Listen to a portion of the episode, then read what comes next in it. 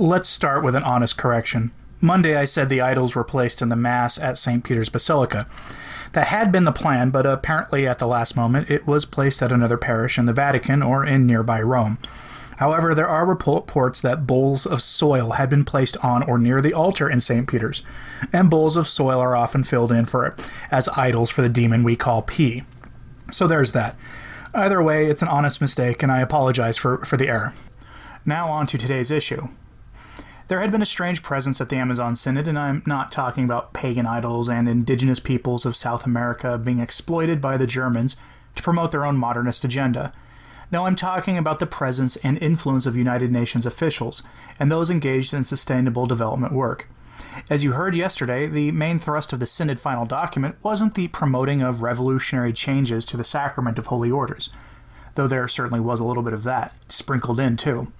The main thrust was further secularization of the church, with the promotion of the UN's population control agenda under the guise of sustainable development as the focus of the document. In fact, the focus is so much on that topic that I'm going to think that this document as should be called Laudato Si 2 Pagan Boogaloo. Pagan because, as I'll discuss tomorrow, there is an attempt to accept pagan spirituality as well. Again, more on that tomorrow unless there is some major piece of breaking news. Let's hop into our Wayback Machine and time travel back to October 1st, 2019. Tradition, Family, and Property, or TFP, reported that two very non Catholic figures were invited to the Synod American investment banker Jeff Sachs, and former UN Secretary General Ban Ki moon. Why were a banker and a UN official invited to what has been largely sold as a pastoral synod for the Amazon? Has the banking industry and the United Nations taken a sudden interest in making sure the indigenous peoples of South America had adequate access to the sacraments? Uh, I'm pretty skeptical of that. In fact, extremely skeptical. I'll quote TFP's piece on this instead.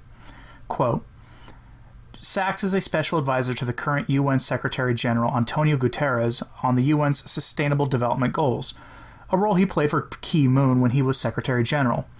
A fan of medical Moloch worship, as we call it on this channel, as a method of population control, Sachs has nevertheless been invited to collaborate with the Vatican a number of times.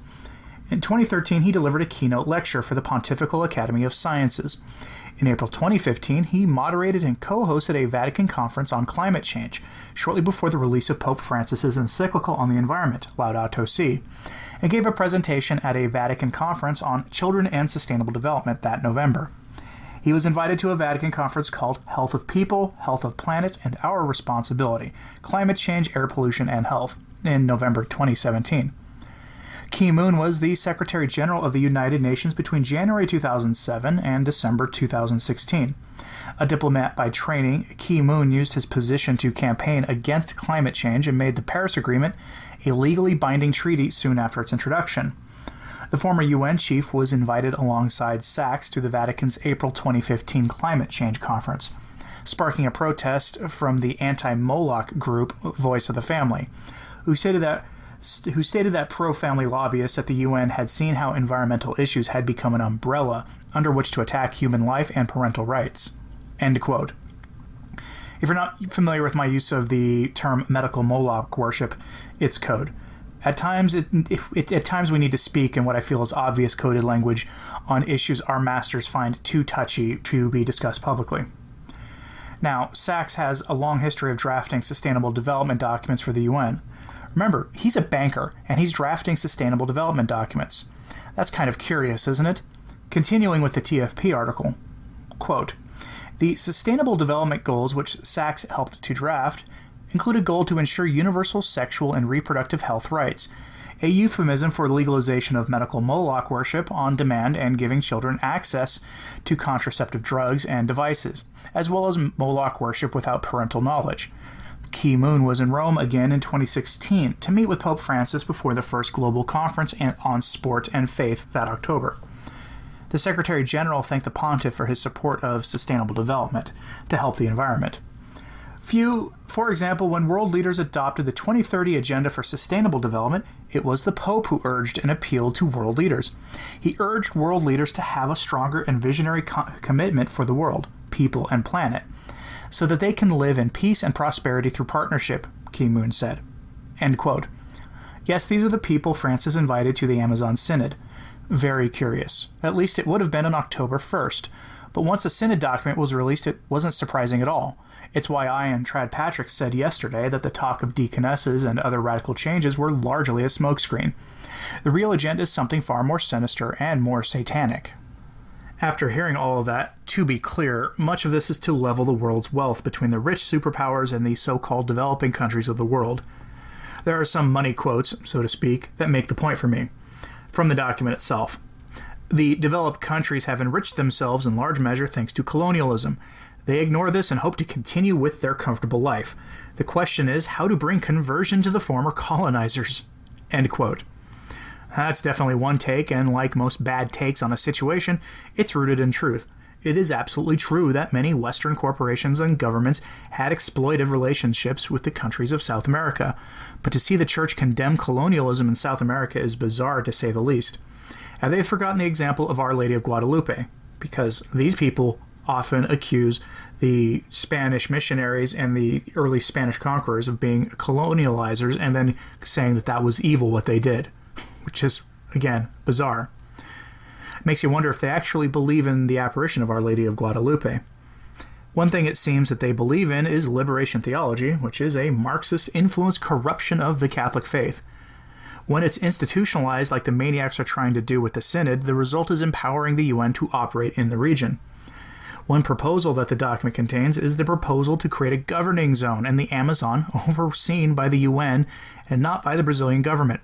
The president of Brazil, who is often the subject of media smear pieces, similar to what we see in the US, has spoken out about this and has been opposed to the Amazon Synod from the start, because it, his administration saw this as an attempt to undermine the sovereignty of Brazil by the United Nations. That, by the way, is a form of colonialism that these German maniacs are guilty of. Not that they care about such things. They're too busy running their own parallel synod in Germany to adopt the sacramental abuses proposed in the synod document in their own country to care about little things like ideological consistency. Instead, they're dumping fuel on the fire of the auto demolition of the church, which is what I think the real point of this is an embrace of the secularism due to the loss of faith of many of the bishops of the church. Not all, certainly, but many of them. I know some people will probably bristle at that, but let's open our eyes and admit what we're seeing here. Of course, we shouldn't overlook the role of non governmental organizations at the Synod either. There has been a veritable alphabet soup of agencies present, including REPAM and numerous others. We knew about this ahead of time, too, which is why it shouldn't have surprised anyone that the document was a secular technocratic proposal document that was poorly written, even by policy walk standards, and that is saying something. These kinds of organizations work hand in hand with the United Nations, and in recent years have had a weird presence in Vatican City as the secularization of the Church has increased. A major point of intersection for these organizations would be the Pontifical Academy of Social Sciences. As a social scientist myself, I can tell you that there really isn't any such thing as social science, which sounds like I'm denigrating my own area of expertise, and well, maybe I am, but I've seen the fraud firsthand in academia. But the social sciences are where much of the sustainable development literature and policy design comes from, often, often working hand in hand with activists in the hard science community. To give you an idea, the documents published by the Pontifical Academy in question are focused on diversity, planning, human rights, and other concepts that dominate the field of sustainable development. Combined with Laudato Si and its poorly written sequel, these organizations have official church sanction to pursue their strange agenda of turning, turning the church into a secular social, service, social sciences and social services activist agency. That's a mouthful. And again, they wonder why people no longer believe in the real presence and have left the church for Pentecostalism.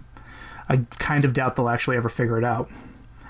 The real scandal of this document is that the text plainly states that the plan is to take Laudato Si to pagan boogaloo global. Here's a couple of direct quotes to make my point.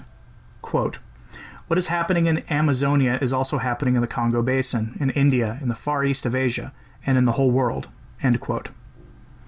What is happening is the locals not converting because, according to this document, colonialism and the exploitation of peoples, not as Bishop Krautler admitted himself that, at least in the Amazon, he's never baptized an Indian in 25 years and refuses to do so, which in my mind is probably an act of apostasy, but only our Lord knows for certain.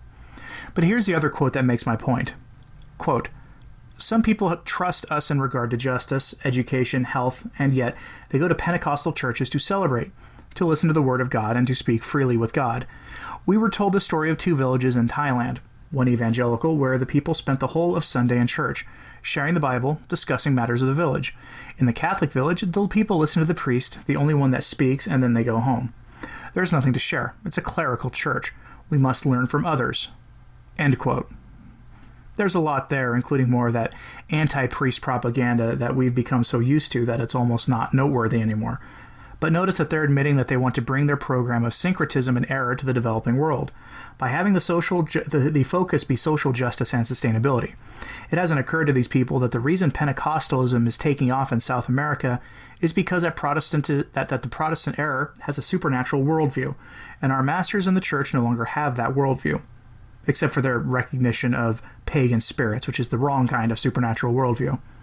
Combined with the missionary efforts of the church drying up in South America, you see South American countries having gone from 99% Catholic to about 40% Catholic. How did that happen? Look at the same bishops who had been working with the Germans to unleash this on the church. They want to export this liberation theology inspired apostasy and schism to the church around the world.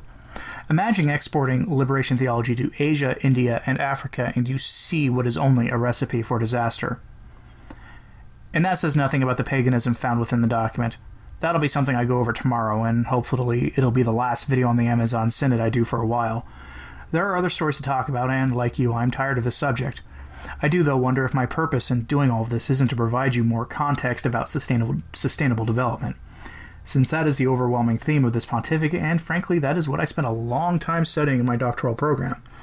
It's even the subject of my PhD dissertation, framed in Catholic social teaching. I don't know, maybe I'm crazy for thinking such things. Anyway, until tomorrow, thank you for listening and keep praying for the church. I'm Anthony Stine. Ave Maria.